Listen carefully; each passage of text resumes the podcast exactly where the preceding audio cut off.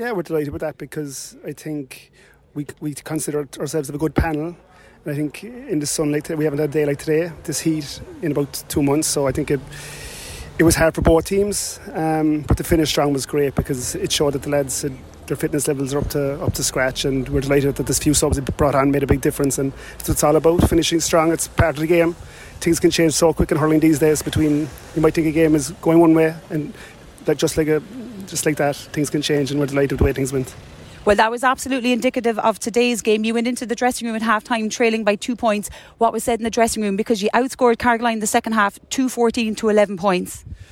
Well, I think they knew themselves. I think we all knew on the sideline, and the players knew themselves they hadn't performed in the first half. We didn't do ourselves justice. We just told them that they weren't doing themselves justice.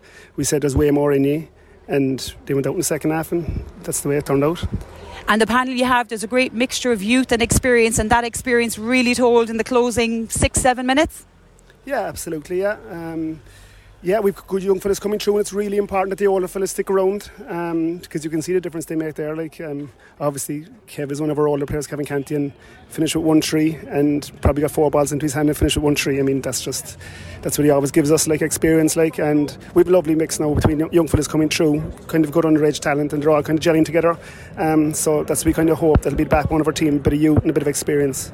Absolutely, and to mention Colm as well, Colm Butler on free taking duty. He accounted for a lot of your scores today. Absolutely unerring and flawless on free taking duty. Yeah, look, that's his job. He's his job is to put the frees over the bar. And in fairness to him, he practices hard at him. He's he's always practicing, and it, it shows because he doesn't miss many.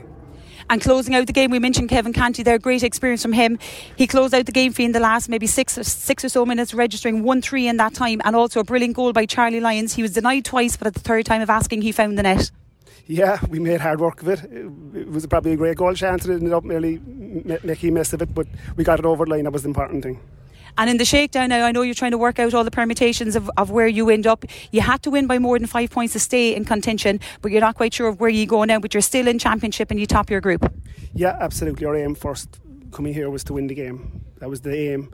After that, we knew that look, there was other permutations, but you can't be thinking about that coming into the game. There's, there's just too many ways. I think every every one of the four teams had a chance of going through, and every one of the four teams had a chance of going out. So that's you just had to win your game first. That's what we did. It looks now like we're into a quarter final against Kilworth, um, but I think we topped the group. But it's, it's it's, it's impossible to know yet. But that's what we think.